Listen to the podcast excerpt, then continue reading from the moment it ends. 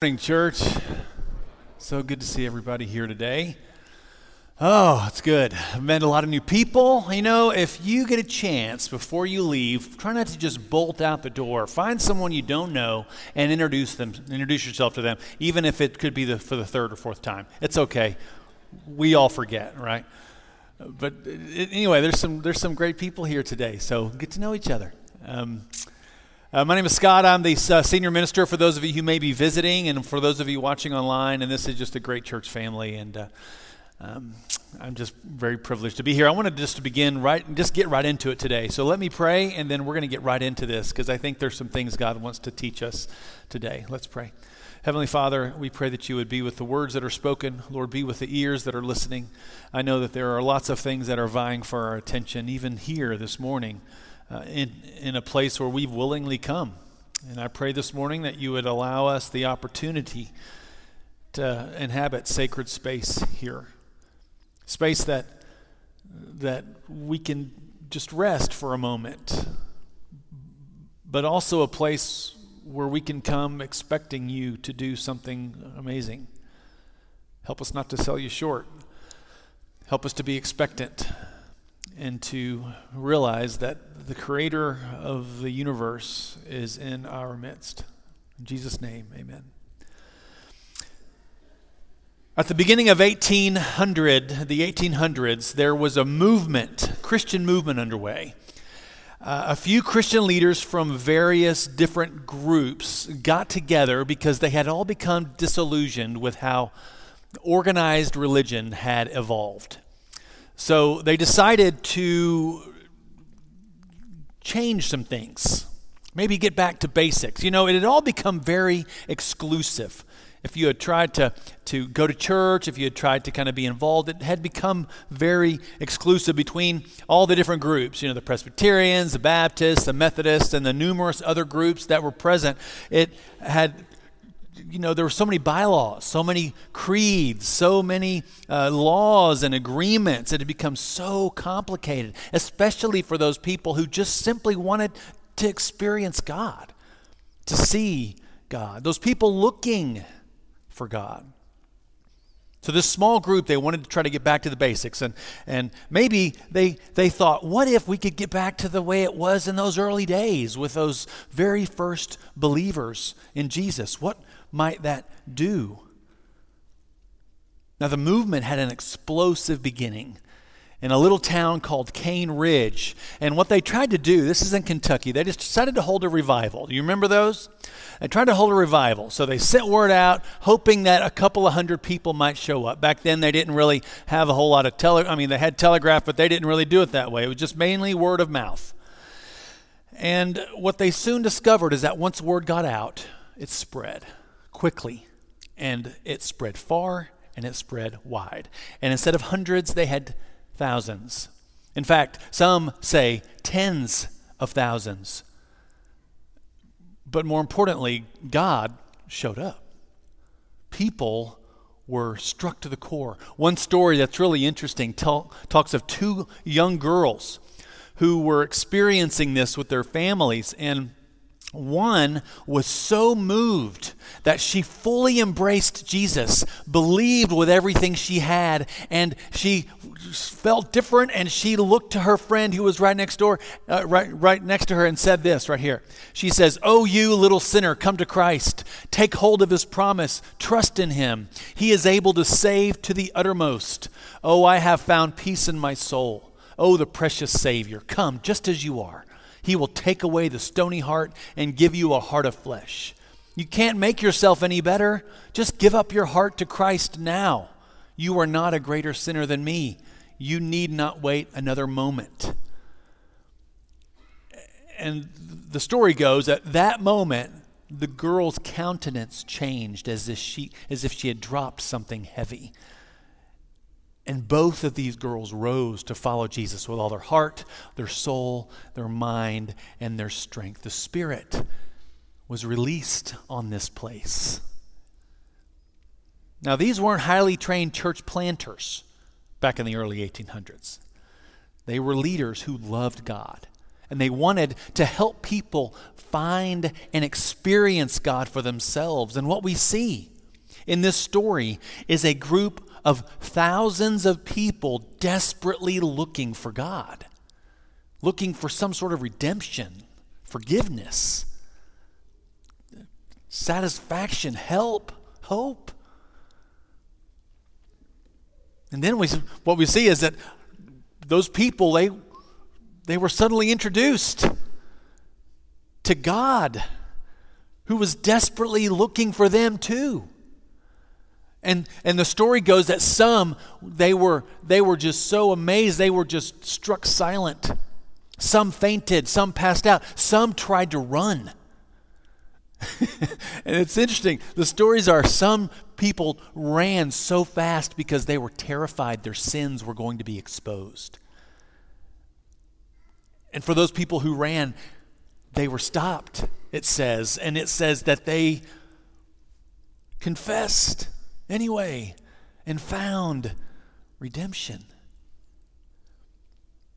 Now, I start with a story because I believe it shows us a relatively modern day example of what happens when the Spirit of God moves among His people. Of course, we have a biblical example of this in Acts chapter, uh, well, in Acts, period, but Acts chapter 1 and Acts chapter 2.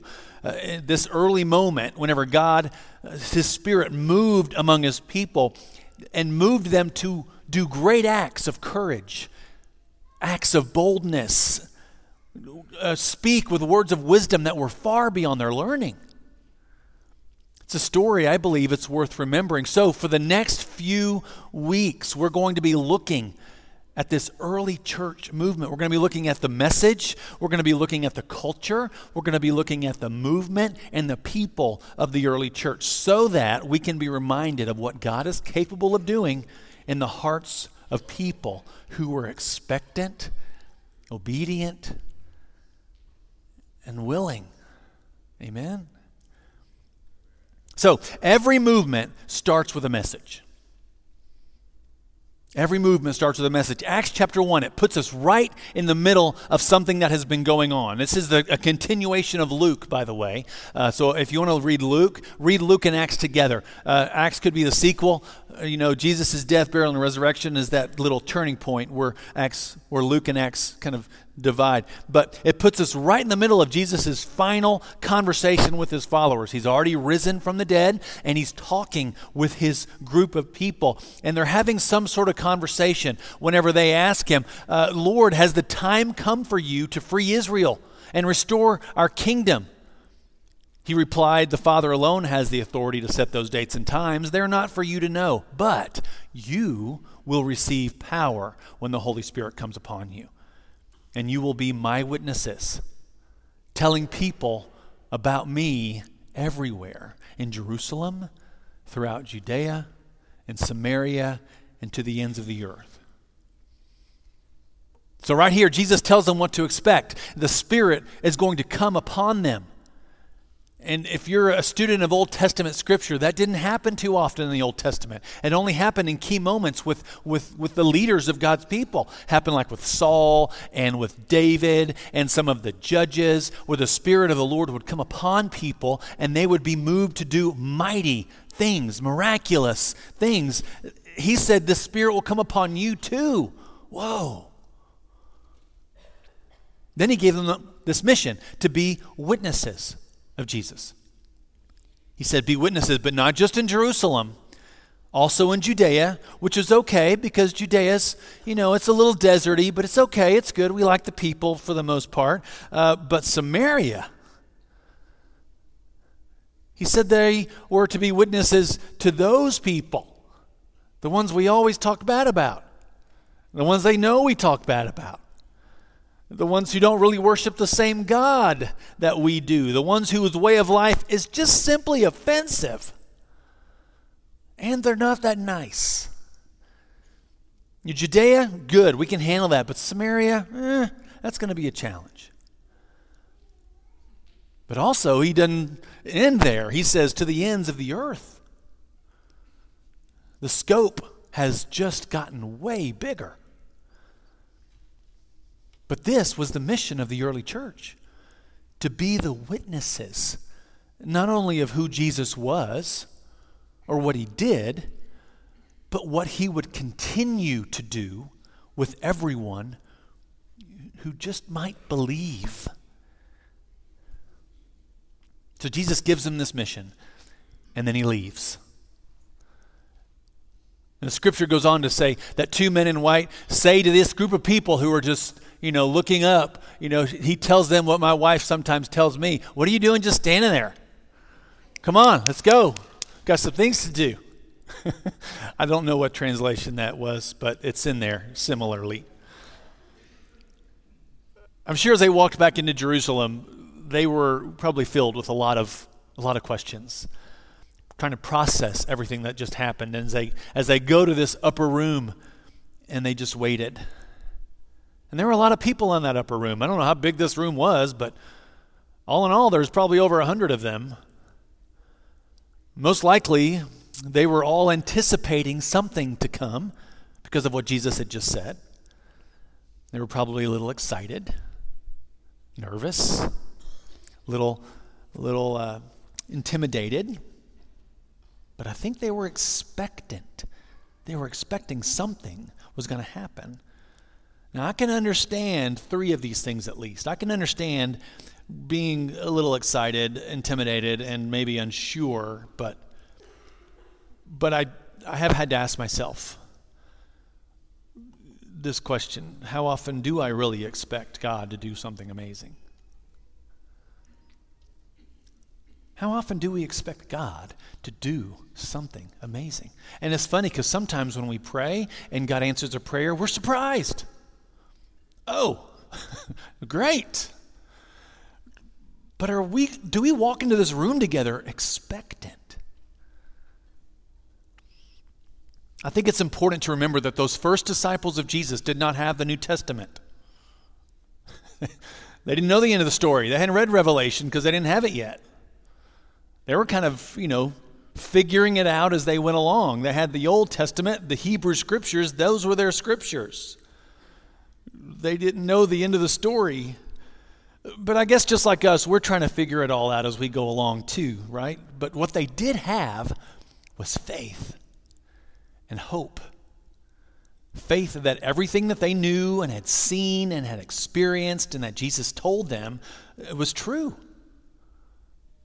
They had hope that there was that there was more. Because Jesus says he was going to prepare a place for them. There are certain things they remembered and they clung to.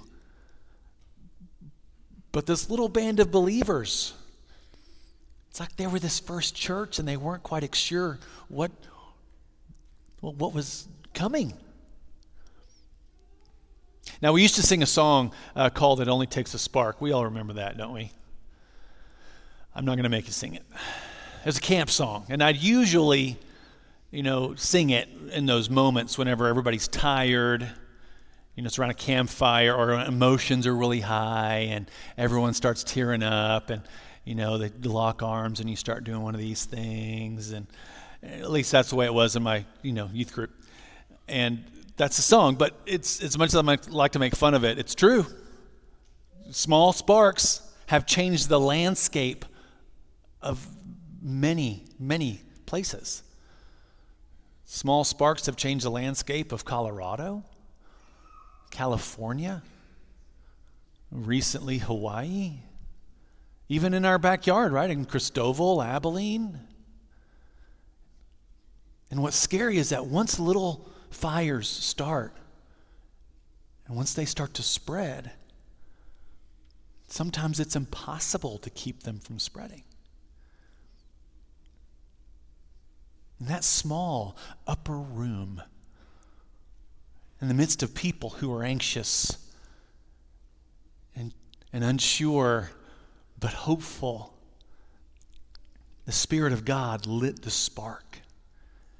And this spark ignited this first church, this first group of people, over a hundred of them, lit by the spark of God. And it goes on to say in, in, Acts 2 what looked like flames or tongues of fire appeared and settled on each of them. And with that, the message was loosed upon the world. Now, at this point in the story, uh, it's Pentecost, but, but it's whenever all, a lot of Jews come to Jerusalem to celebrate the festival of Shavuot, which is in, memorance, uh, in, in memory of whenever God revealed his spoken law and word to Moses on Mount Sinai. It's whenever God gave his word to his people. They're celebrating. And here it is, here it is again in this moment. God giving his message, but not just to one man, but to the world. And the audience that he gave it to was the very first church. These were people who were Jews, who were already headed to the temple. You know, he, he gives his gives his word once again, but to Jews heading to the temple to celebrate. So, whenever we were in Israel, I recorded this and I thought it might help give us a little bit of an image.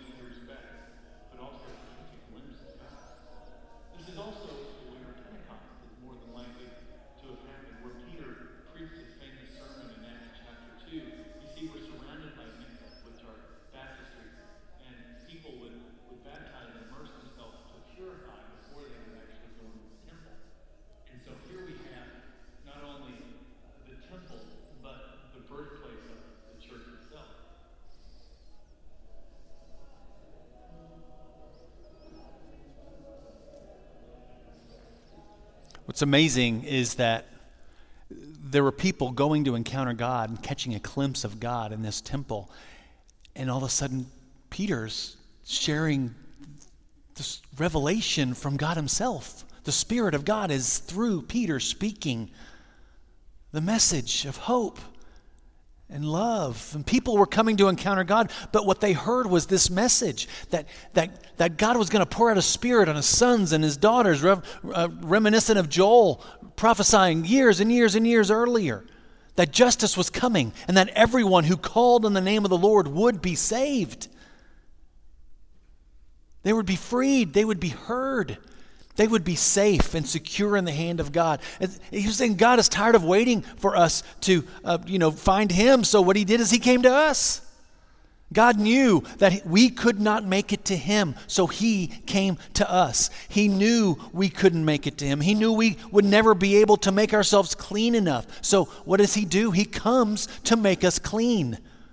He knew our patterns of sin and addiction and death, so He came to rescue us to break the pattern. He knew of how, how sin had gotten hold of so many of us so deeply that we could never get away on our own. So he came to release us from that. He knew our human abilities were good, but they were limited. So he knew and he came to give us his spirit so that we could do the impossible. He came through Jesus so that we could return to God through Jesus. And this connection was made available to everyone, everywhere, regardless of, of race or creed or nationality or color. Everyone who calls in the name of the Lord will be saved. Amen? This is huge. You didn't have to be born a certain way. You didn't have to be born into a certain nationality. You didn't have to be born into a certain country. Everyone who calls on the name of the Lord will be saved. Those to first hear and receive this message were already expectant and hopeful to catch a glimpse of God as they were hopefully just making their way to the temple singing the songs. But they found much more than they bargained for. What do we expect when we gather together? Could we be so bold to expect that God would do something amazing here in our midst, in these old pews? Could we be so bold? Now, from there, the message spread, and we know 3,000 were added to the church on that first day. In those mikvahs, there's probably 100, uh, 100 200 mikvahs there, baptistries, and they were probably baptized right then and there. Says the audience was cut to the heart and they wanted to know how they could respond. And peter just says you need to repent. You need to turn from your sin from your bad choices. He says yes repent. What if i make bad choices tomorrow? I'm sure they asked. Well then repent tomorrow Repentance is not just a one time thing. You're ongoing repenting. Walk away from the things that are leading you from everything good. Turn around and go towards God. Peter said, Repent. And then he says, Be baptized. This is your response. This is what Jesus did. The only one who didn't need to be baptized was the one who said, Yes, I need to get baptized so it will fulfill all righteousness. Embrace the message. Repent. Be baptized. And like that little girl who was pleading to her best friend at Cane Ridge, allow God to take away your heart of stone. Allow Him to take away your cynicism. Allow Him to take away your, your hard shell and let Him give you a heart of, of flesh that's soft, tender ready to feel and be compassionate and empathetic, even with those people you, may, you may not like. Because He can do that. This is still the message, and it's a message of hope. It's a message of love and compassion and truth. But be warned, it is not simply a message, it is a spark that can and will change the landscape of your life. So the question is I'm going to leave you with how will you respond? How will you share this message? And just like that early church, God has entrusted his believers, even still today, with this message as well. How will you share? Heavenly Father, thank you for this moment. Thank you for this day and people in this room, and thank you for allowing us the opportunity to gather in your name freely and openly in defiance of the principalities and the powers of this world who seek, who seek our downfall. Help us, Lord, not to contribute to that downfall with our judgment, with our condemnation, with our back talk. Help us not to, con- not to contribute. Lord, help us to be open. Lord, wise, innocent hopeful and expectant that you will and can do amazing, impossible things. Lord, we are your servants. Hear our hearts.